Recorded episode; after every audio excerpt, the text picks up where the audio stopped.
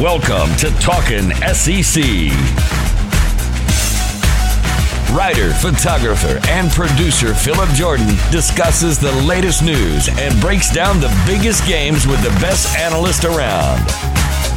Now, from Southeast Alabama, a state that knows its sports, here is Phillip Jordan. Welcome everybody to Talking SEC. This is the early week recap edition of the show. I am your host Phillip Jordan from Last Word on College Football and 96.9 The Legend in Dothan, Alabama, where I'm the in-studio host and producer for Dothan Wolves Football. It was an interesting week in week six in the SEC. A lot of blowouts, but that does not mean there's not a lot to talk about. Speaking of which, the game of the week going in thought it was anyways. Auburn defeated LSU 48 to 11. On today's show, I'll be joined by Brandon Eisenman. He writes about LSU Tigers over at LSU Wire, and he has a podcast called the LSU Breakdown Podcast. Uh, so Brandon's going to come on and he is going to lay it all out there. He has some very opinionated thoughts on LSU Tigers, and I just opened the floor up for Brandon. We came into this because I was on his podcast last week to preview this matchup. So I asked him on here because I figured either way, LSU or Auburn wins, that was going to be a close game, but obviously it was not. Uh, we'll get into that as well. My quick thoughts in just a few moments when we jump into weekend observations. But before we jump into the show and start really talking about all that happened in the SEC over the weekend, I want to let you guys know you can find me in the podcast. You can find me on social media at P Jordan SEC. You can find the show on Twitter at Talking SEC Pod. You can find the podcast on Apple Podcasts, Spotify, Stitcher, all your favorite podcast platforms. And if you're on Apple Podcasts, please subscribe, rate, and review. If you leave a review, I will read it on a future edition of the show and you retweeting it and sharing it really helps out. Since the show has come back starting last week, getting the word out. The Talking SEC has returned. And of course, you can always email me at sportstalkphilipjordan at gmail.com. Now, let's jump into weekend observations. It's time for weekend observations. All right, we're just going to go in the order that the games were played on Saturday. Number five, Georgia defeated Kentucky 14 to 3. Look, this was Sleepy Town on this game. This was a boring football game. I felt like I had hopped into DeLorean, went back in time 20, 30 years, maybe even further with this game. Neither offense really could do anything, especially through the air. I mean, Georgia pretty much said, hey, we're not throwing the ball here. 43 running plays in the game. They only passed the ball 14 times. Stetson Bennett threw two interceptions in this game. Second game in a row, he had a ball tipped at line of scrimmage and was intercepted. While that is a great play by the defense, that is also something that Stetson Bennett needs to work on. And it's kind of interesting with his struggles the last six quarters. I wouldn't say he struggled in the first half against Alabama, but the second half of that one and then the four quarters against Kentucky, I wonder, JT Daniels, why hasn't he seen the field? And on the Kentucky side of things, look, the offense, it just has issues right now passing the ball. This team has a great offensive line, three headed monster running back. Terry Wilson was hurt in this game. Joey Gatewood got his first start. Really felt like they handcuffed him and the offense. Kentucky is going to have to figure some stuff out throwing the ball if they are going to improve their record on the season. And if Georgia plays the way they played here, they're not beating Florida, and they definitely aren't going to beat Alabama in a rematch in the SEC championship game. Mention it in the open. Auburn wins 48 to 11 over LSU. LSU actually came in this game as a three point favorite. Auburn got the good Bo Nix, 18 for 24, 300 yards, three touchdowns, and he even ran for 81 yards and one touchdown. In my opinion, this offense works better when they do ask Bo to run the ball more. I know there's that worry of injury, but I think at times you just got to put that in the back of your mind and just go with it and run him with the read option. He plays really well. The Auburn defense done something they really hadn't done all year, and that was get a pass rush. They had four sacks on the game and five quarterback hurries. On the LSU side of things, the defense continues to struggle with Bo Pelini. I wonder if he makes it through the season before they decide to just go a different direction and don't even wait to after the season to let him go. And offensively, look, there's no quarterback controversy in LSU now, if there even was one. Myles Brennan has to be your quarterback. He's your best opportunity to win in these big games. TJ Finley just was not ready for the moment. Once the two turnovers happened, the interception and the fumble, it obviously rattled him and he just was not the same player. But give Auburn credit, they did a really good job keeping all the receivers in front of them and limiting the LSU running game. Really was huge in this game to make LSU one dimensional. Auburn seems to have some momentum going into their bye week. LSU's going their bye week as well, and they've got a lot of questions to answer. I'm going to call this one what it is. Ole Miss was in a get right game against Vanderbilt, winning 54 to 21. Matt Corral was 31 for 34, six touchdowns in the game, tied a school record, which he tied with Eli Manning. Ole Miss offense has been good most of the year. They get a win here. They're two and four. So, like I said, it's a good get right game for them to push forward for the rest of the season. For Vanderbilt, this just looks like it's going to be the deal every single week. Them getting blown out. They do play Mississippi State this upcoming week, so maybe that's an opportunity for them to be in a close game, maybe score some points. But it's just been a bad, bad year for the Commodores. Speaking of Mississippi State, they lost again. Alabama shuts them out 41 to 0 since Mississippi State upset LSU in the opener 44 to 34. Mississippi State has only scored 30 points. I fell into the trap. I thought Mississippi State was going to take the SEC by fire this season. Obviously, it's not. Just drop eight in coverage. You can slow down their offense. Their offense has not been good at all since that game. It's going to take Mike Leach a little bit longer to get his players in there and to really run his offense. But I do believe the Mike Leach offense can work in the SEC. With Alabama, what's much to be said here? They did what they're supposed to do. They dominated this game. DeVonta Smith had a big game. Mac Jones looked good. Alabama is just showing there's a big difference between them and the rest of the conference. Honestly, Florida, Georgia, whoever comes out of the East, I don't think they're going to give Alabama much of a fight. Alabama does not get challenged until the college football playoff. A game I was really looking forward to was Texas A&M and Arkansas. I had a feeling this game could be a sneaky close game. Early on, I thought it would be, but Texas A&M offense was humming in this game. At one point, they scored on four straight possessions. Kellen Mond looked really good here. They looked at peak A&M, and I'm going to tell you what about Texas A&M. When you look at their schedule, rest of the way at South Carolina, at Tennessee, they have Ole Miss, LSU, and Auburn. I see this team as one that could run the table and have only one loss to loss to Alabama. If they do that, who knows? Maybe they could get in the college football playoff as a second SEC team.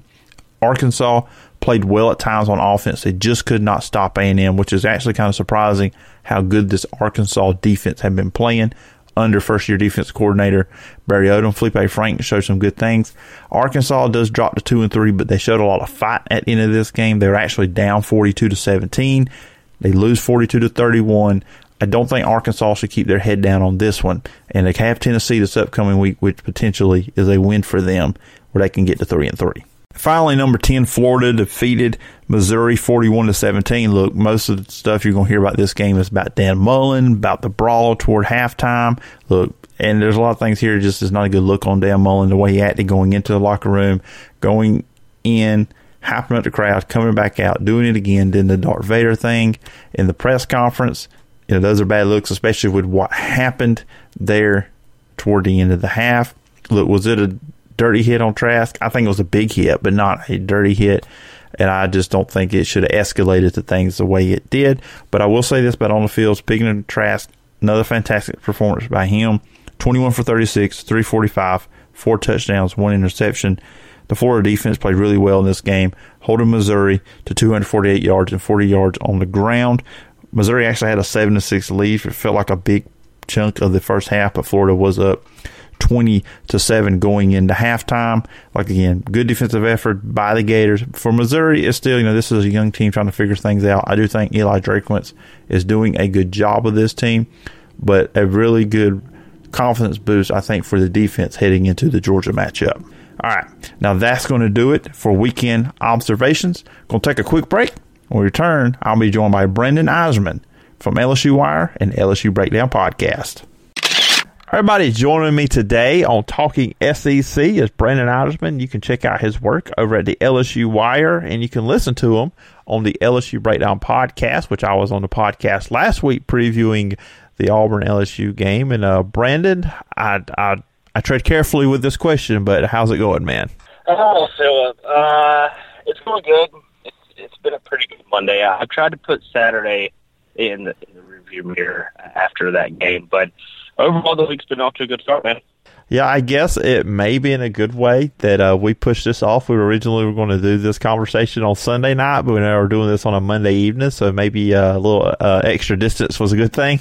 Yeah, yeah, yeah, certainly. You know, usually, uh, Brandon, when I have somebody on the show, and you know this, you've been on here several times, I just have a layout of the questions, the topics I'm going to hit uh, through the inter- interview or the conversation. But something I want to do here with you, and I told you this off air that I was going to do this.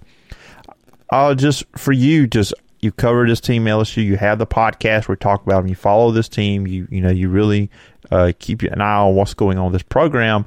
Just when you see they lose to Auburn forty eight to eleven, we both picked Auburn on your podcast last week, but obviously not that score. Just you hear that score, you see the game. What were your takeaways from Saturday? Yeah, Phillip, you know, the first takeaway is that LSU still can't stop the run on defense. Um, I don't have the stats right here in front of me, but I know that Auburn outgained LSU whatever they had, and LSU offensively only had 32 rushing yards total. And I'll get to the offense here in a little bit, but defensively, man, LSU just has so many issues, and they just kind of came back uh, this past weekend against Auburn. Look, the weekend before against South Carolina, the defense looked a lot better. They only gave up 24 total points.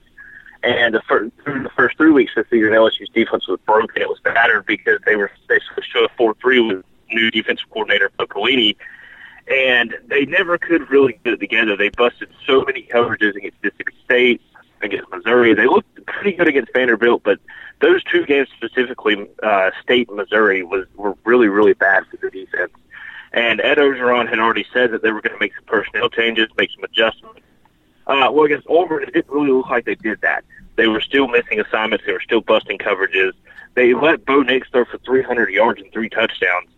Um, so just overall defensively for LSU, they still have issues. Sure, they have the bye week coming up this week, but then you host Alabama, who's probably going to throw for at least 350, 400 yards from Mac Jones on this LSU defense if they don't pull it together. Um, but man, overall, for for this LSU defense, this definitely isn't last year's defense. Sure, even that defense had their issues. I criticized them many times last year, but they they pulled it together late in the season. Um, but from this point here, man, I, I really don't see LSU's defense getting any better. And sure, they've got guys that are talented enough to make stops, to not bust coverages, to not miss assignments, but they're just not doing what they need to be able to do. And also, they just had one of their nose tackles, uh, Siaki transfer because he wasn't getting the playing time that he thought he was going to get under Pelini. So just uh, from transfers to just all of the missed assignments and things, man, it, it was a really, really bad day for that LSU defense. And then my second takeaway, Phillip, is that TJ Finley probably should not have started against Auburn. Uh, look, he got his first uh, career start against South Carolina, played really, really, really well. I think he went like 17 of 21 for 262 yards and two touchdowns or something like that. But you throw him in there in a second career game in a hostile environment at Auburn where it was loud, even though there was limited capacity, and Auburn plays better at home statistically.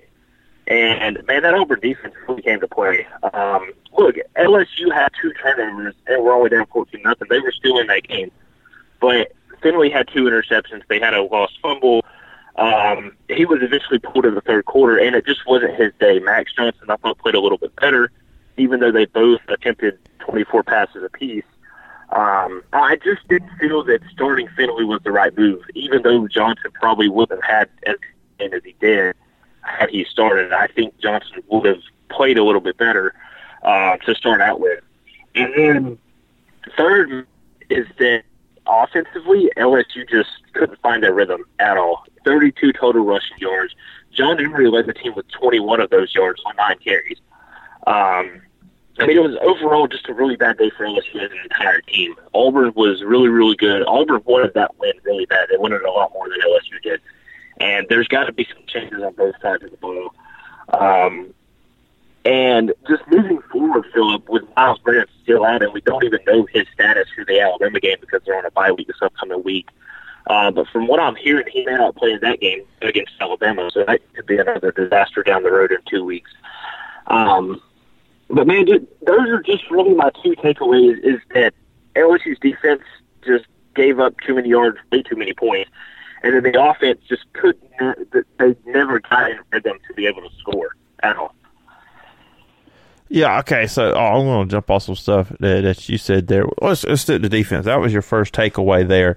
And, you know, coming into the season, me and you talked in all season, you look at Bo Pelini, what he had done in the past at LSU and at other stops. And look, and everybody was getting him about Nebraska. Look, Nebraska's never going to be what they used to be in the 90s. The fact is, he was winning nine games a year at Nebraska, so he actually was not doing a bad job. Nebraska is just, their fan base is just, you know, in denial of who they are now. So I'll just say that out out there, put that out there right now.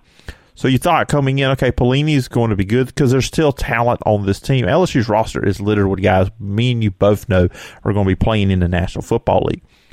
One thing for me this year, watching LSU, that's really puzzled me is the breakdowns in the secondary. Like their guys are just running free, wide open. And I'll say this: it as talented as he is, and he is one of the best corners in the uh, college football there's times, man, you see Derek Stingley messing up in the secondary, and that's a guy you should be able to rely on.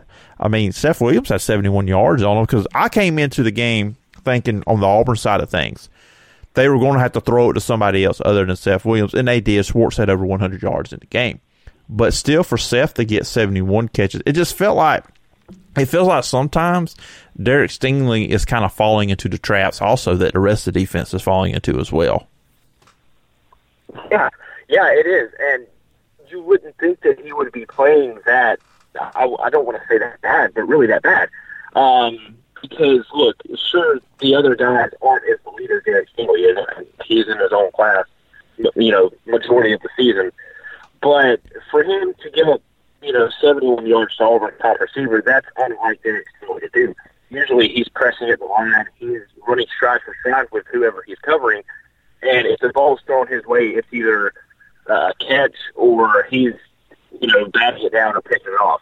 And against Auburn, we really didn't see that. So to have your best defensive player on your team, you know, give up those yards, you know, miss assignments, things like that, it that, that's unheard of.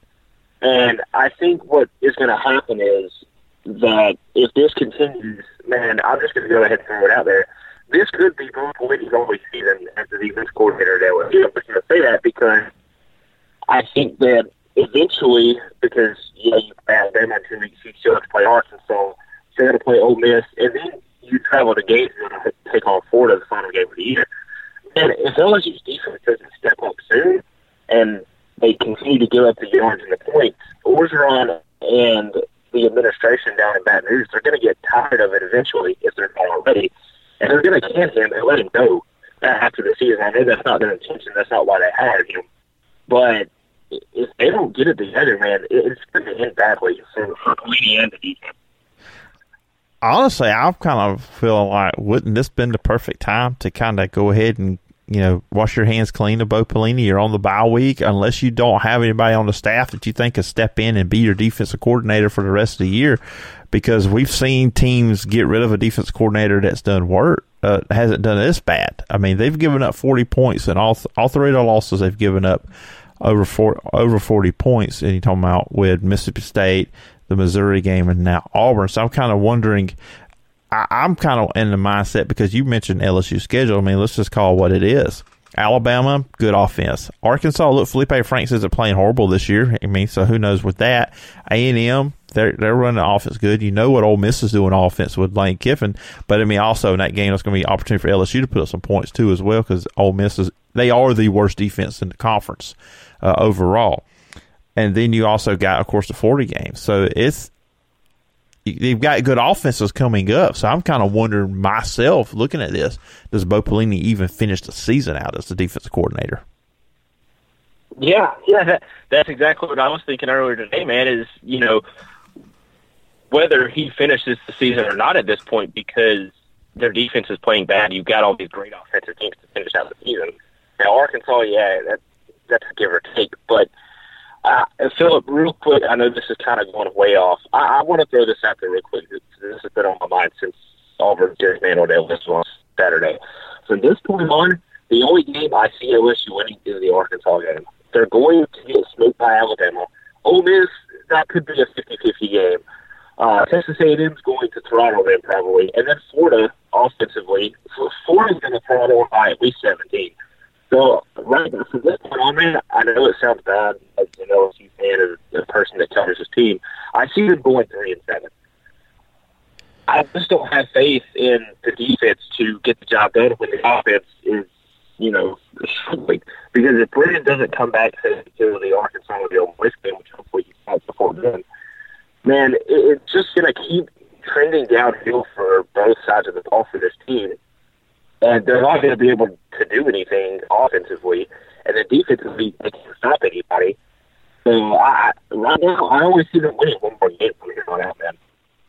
Yeah, and let's flip over to offense. And Myles Brennan won when he's healthy. He he is the quarterback. You know, they had that. There was people trying to push a quarterback controversy between him and T.J. Finley. I think after Saturday, that's kind of that's kind of gone. And just for me, of course, like everybody, y'all know, I I do write about Auburn for Last Word on College Football.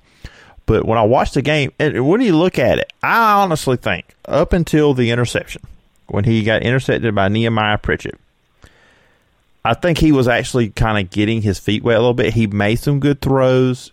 The offense was moving it in a way. Look, LSU had bad field position for most of the first half, so he had moments where he at least was moving the ball to the fifty to kind of get them out of those bad situations with field position. But it felt like the interception, which that set up the first touchdown for Auburn, then the fumble with Christian Tutt, and if you look at the fumble, that's a play where he's a freshman quarterback. You're trying to do too much. You should have just took the sack, but he was fighting. He was still trying to throw the ball. That's why he fumbled the ball. It wasn't necessarily Auburn knocked it out.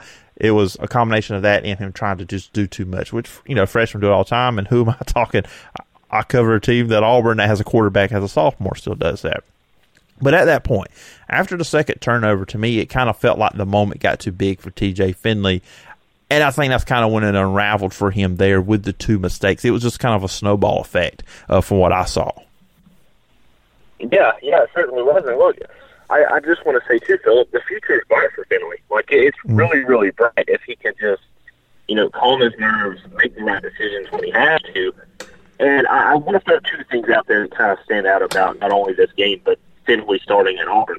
So in 2014 LSU freshman quarterback Brandon Harris earned his first road start at Auburn, and Auburn won that game 41 to seven.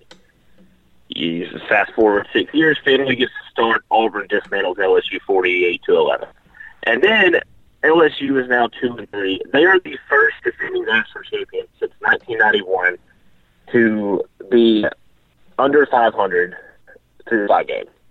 Um, if that doesn't tell you something, then I don't know what does. But it's looking good at all for LSU right now.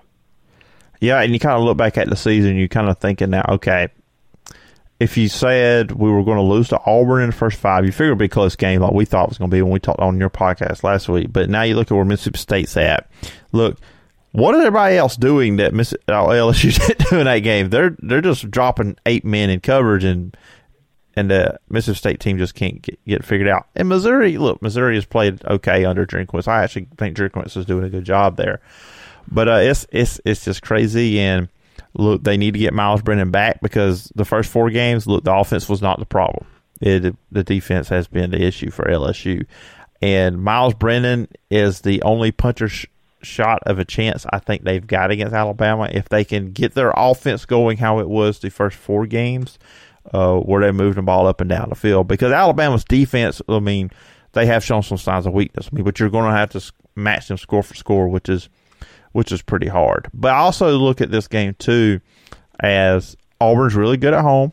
Now, like I said, I had them winning 35-31. The Auburn defense surprised me with the pressure they were able to get on the quarterback. So that kind of surprised me. And we got you got Bo, good Bo. Any opponent going against Auburn, it's which Bo Nix you gonna get good or bad Bo.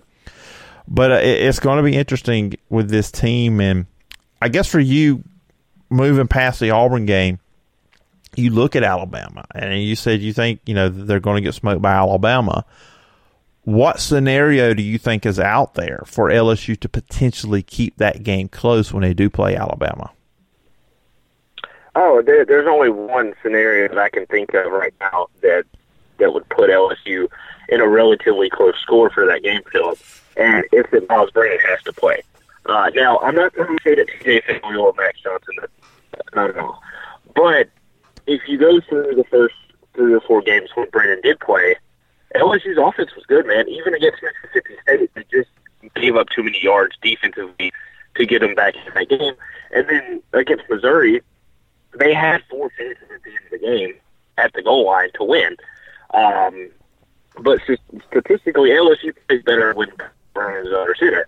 And so I think when if Brennan does play against a stingy Alabama defense, it's been really, really good. Look what they did to Georgia a couple weeks ago. They just shut out Mississippi State, who yeah beat LSU back then, but that game kind of looks like a fluke now because Mississippi State's what one and four, one and five, two and four maybe.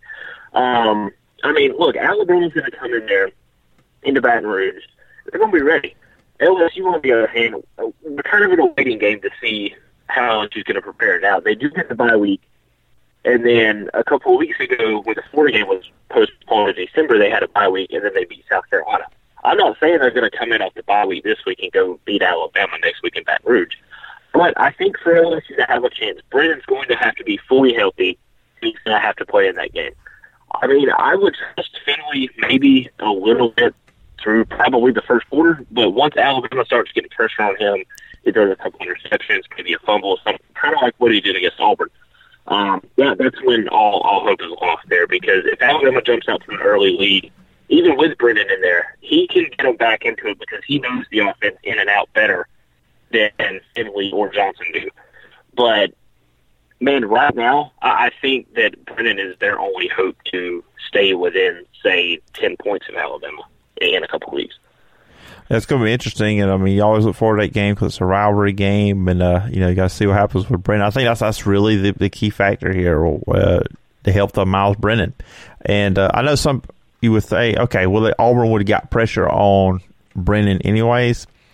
I don't think Brennan would have fell apart like Finley did. I think that's maybe think because you know even though Brennan is not extremely experienced, I mean this is his first year as the full time starter, but he has already went through the Mississippi State game, Vandy, Missouri. You know he's kind of been through some SEC games already, so he would be a little bit more prepared. And look, even though it's a limited crowd, that was still a tough environment to go into going into Jordan Hare. And you're right. Uh, Finley has all, a bright future. I think Max Johnson has a future. I guess the, the bad thing for LSU, it, you know, at some point one of those two is going to transfer. I guess that's the, the really bad thing about having two guys that talented as freshmen on your roster.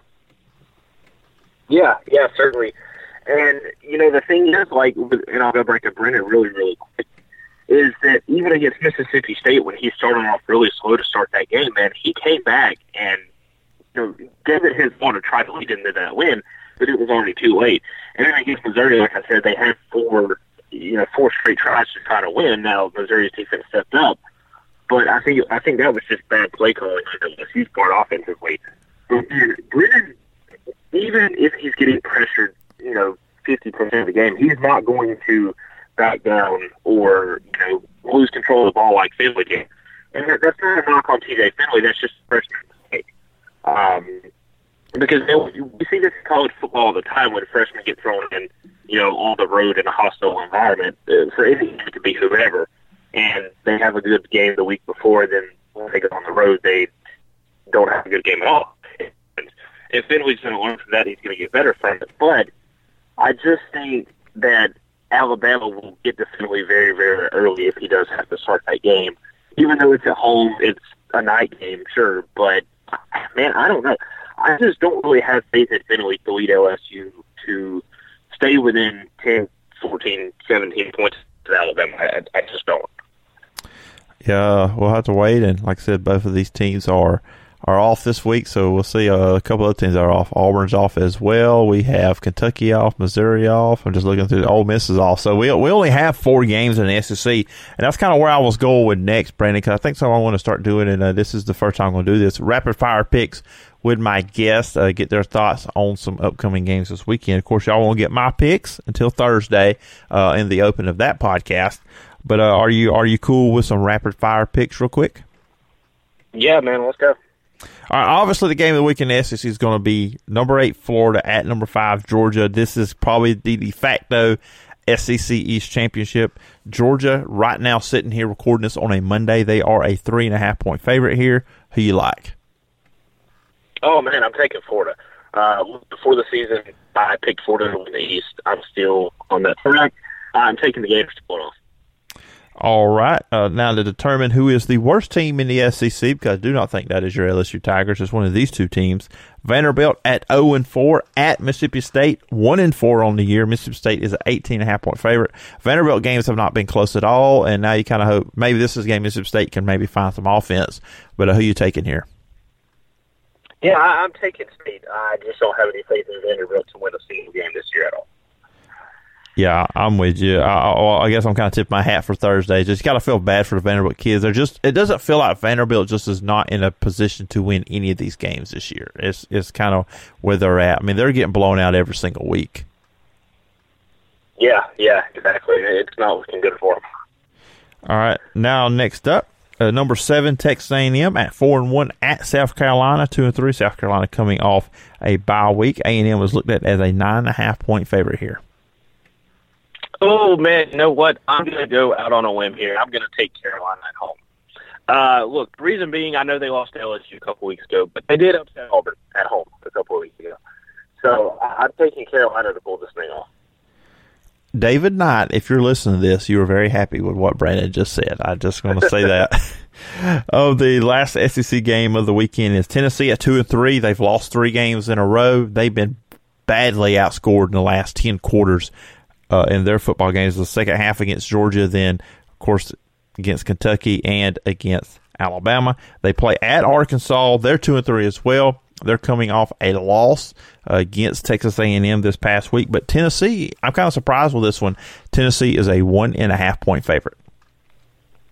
Uh, give me give me the Hogs, man. I, I think Arkansas is going to take that win. I just look with Tennessee, you know, they have the lead, and then the second half they just blow it. That's kind of like the Atlanta Falcons, man.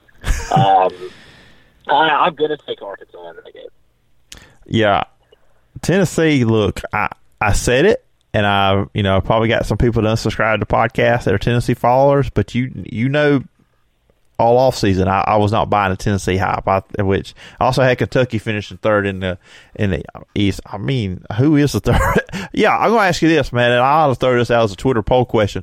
Who do you think is the third best team in the SEC East right now? Oh, isn't there a three way tie between Kentucky, Tennessee, and South Carolina? Probably, yeah, that and then I think, I think so. And Missouri, Missouri is uh, two and three. Yeah, yeah, maybe it's Missouri, Kentucky, and Tennessee. Um, man, I'm going to say Missouri. Um, I, I think they're a little bit better. They, they surprised me a couple of weeks ago when they beat LSU. Definitely wasn't expecting that. And I think Missouri down the stretch here in November, I think they can surprise a lot of people. And they, they're definitely not going to win the East. That's not in question for them. But I think they can finish there, man. I think they can pull it off. Yeah, that was the storyline. I know. I think nobody would have put South Carolina, Missouri in that conversation. Okay, now these are two games that are non-SEC games. First, we're going to go to where you're at right now, just down the road, really, from me. Troy at four and two, at Georgia Southern at four and two. Troy is a three-point favorite. Oh man, you know I got to pick my school. Uh, go Trojans, man. Uh, Georgia Southern is a really, really hard team to compete with because they run the option. Their quarterback Shai Werts, man, I've watched that guy when Troy plays him. He he's such a dynamic runner with the option, and he can throw too. Um, but Troy looked really good against Arkansas State last week, and um, I don't really know if, if I think Gunnar Watson, our starting quarterback, I think he's out again this week. But Jacob Free played really, really well in his absence last week. And man, I got to take the Trojans to get to five and two. Look, we got a big game with Coastal Carolina coming up on the 14th. The number 15 in the country, and they're undefeated. So give me Troy to get to five and two. Watch out for Coastal Carolina. That might be your number four seed in the college football playoff when we get down to it end of the year. Uh, hey, them or Cincinnati or I, okay, this is off. This is off tangent a little bit, and I know this is talking SEC, so we're kind of jumping out of SEC here for a second. But I will say this: I honestly believe there's a good shot we could have a non uh, Power Five team get into the playoff this year. But also, my throw my only argument out. I think if Texas A&M runs the table and the Pac-12 can't get their act together, and there's no Group of Five team undefeated two, I think you could have a valid argument for A&M. So I think the number four spot at the end of the year for the playoff is going to be incredibly interesting and crazy on who gets in. Yeah, yeah, surely. And I'll say this really quick too, since you mentioned A and M if they run the table, I think they really do have a legitimate shot. But there's a team out there that's independent that's BYU, who inevitably Troy lost to back in September or October, that if they run the table and they've got a big game this weekend at Boise State, but if they're the table, I don't really know that you can deny them a spot. I mean, I guess given their schedule, you make it if Cincinnati or you know a Group of Five team or whoever has a better strength of schedule. But man, BYU just playing some really good football. If it comes down to A and M and BYU, though, I have to take A and M. But I really like BYU this year. Watch out for them. Yeah, there you go. They got one of the better quarterbacks out there. If you hadn't checked BYU out, I do believe they will be on ESPN or ESPN two, like at an eight thirty game this Friday. So everybody go check them out as well. And uh, finally, this is the game of the week in college football. Overall, this is where game day is going to be at. Number one, Clemson at 7 0. Of course, they will be without Trevor Lawrence. Uh, they will be at number four, Notre Dame, who is 6 0. But with even though Trevor Lawrence is not going to be playing this game, Clemson is a five and a half point favorite going on the road. Mm, man, this is tough too because I really want Notre Dame this year. But uh, look, I'm going to try to pronounce this guy's name right. If I get it wrong, I'm so sorry. DJ Uiagalelei for Clemson surprised me last week. Look, I cut the Boston College Clemson game on. I think it was 28-13. I think it was at halftime. And you know, BC's going to do something. They're going to pull this off. And then Clemson comes back and wins. Um, man, give me Notre Dame at home. I, I just think Notre Dame has the edge because number one, they're at home, and number two, we've never seen Clemson's freshman quarterback play on the road. So even though Dabo is really good coach, Clemson's the best team in the country right now. I like Notre Dame to pull this off, and we could see a rematch between these two teams in the ACC championship game in December. So watch out for that too. It's going to be interesting. It should be a fun week college football. Uh, Brandon, I do appreciate uh, you coming on the show today on the recap uh, edition early in the week. But also, if uh, listeners want to follow you online, where can they find you, your work for LSU Wire and the podcast, the LSU Breakdown? Yeah, you can find me. I'm on Twitter. Uh, what's my name? I just changed it. I think it's at Ivan underscore sports. Um, you can find me over at LSU Tigers Wire. It's up under USA Today, their Wire section. Uh, covering LSU over there. And in the LSU Breakdown podcast, you can find her on Apple Podcasts, Spotify, Spreaker, and Anchor. And I pro- I'll probably release a new episode next week. I was actually going to release one this past Sunday, but I had a couple things come up, so we'll probably get back to it next week after the bye week. All right, sounds good. Everybody go subscribe to the podcast. Check out Brandon's work at LSU Wire. And uh, Brandon, once again, appreciate you coming on the show, and I look forward to talking to you again sometime down the road. Yeah, appreciate it, man. Look forward to doing it again. Right. Once again, thanks to Brandon Eisenman for uh, being on today's episode of Talking SEC. And Brandon was a regular last year. Pretty much every Sunday we did a recap episode. Do something different this year, but I always appreciate Brandon coming on the podcast. And he has some pretty honest takes there about the LSU Tigers. And we'll see what they do going forward. They're in the off week. They have Alabama. You wouldn't expect them to win that game, but let's just see how the rest of LSU season does, you know, come together and all that stuff as we close out the 2020 season.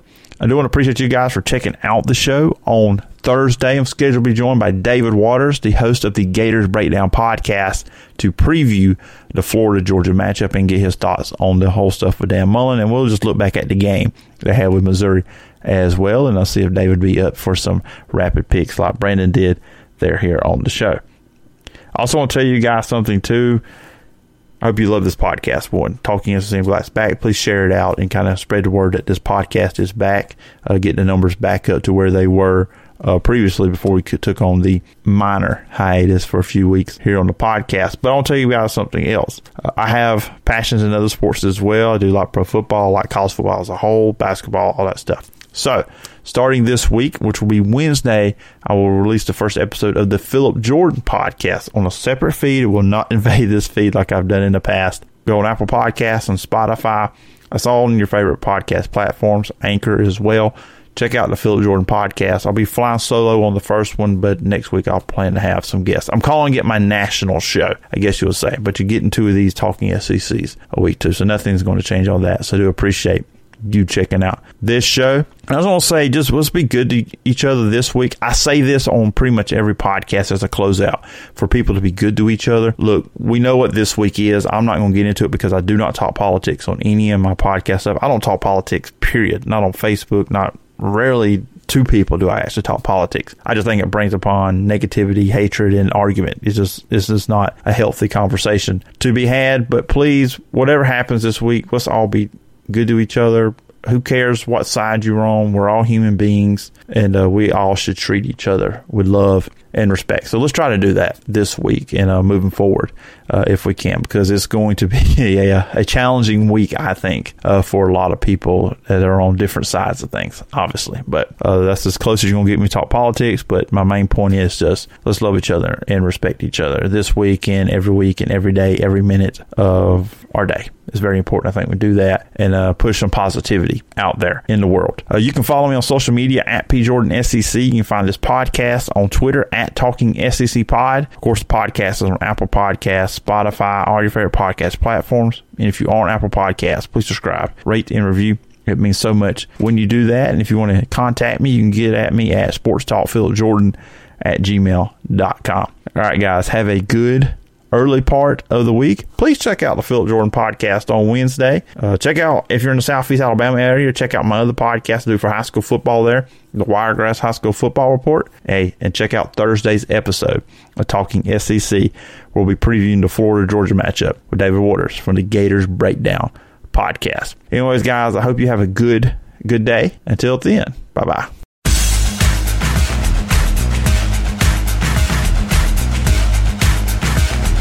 Thank you for listening to Talkin' SEC. Follow Phillip on social media at PJordanSEC and the show at Talkin' SEC Pod. Subscribe to the podcast on Apple Podcast or wherever you get your podcasts. We'll see you next time when we're talking SEC.